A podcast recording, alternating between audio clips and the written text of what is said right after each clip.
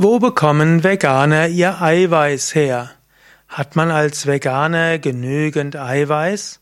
Worauf muss man achten, wenn man als Veganer genügend Eiweiß haben will? Das sind einige Fragen, die dich vielleicht umtreiben, wenn du vegan werden willst oder wenn du Mitmenschen hast, die Veganer sind. Zunächst einmal, vegane Ernährung bringt genügend Eiweiß.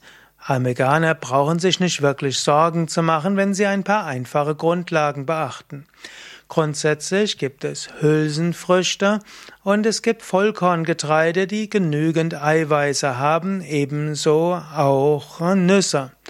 Wenn du also zum Beispiel Erbsen, Bohnen zu dir nimmst, wenn du Sojaprodukte wie Tofu und Tempeh zu dir nimmst, und wenn du verschiedene Arten von Linsen zu dir nimmst, dann hast du genügend Eiweiße.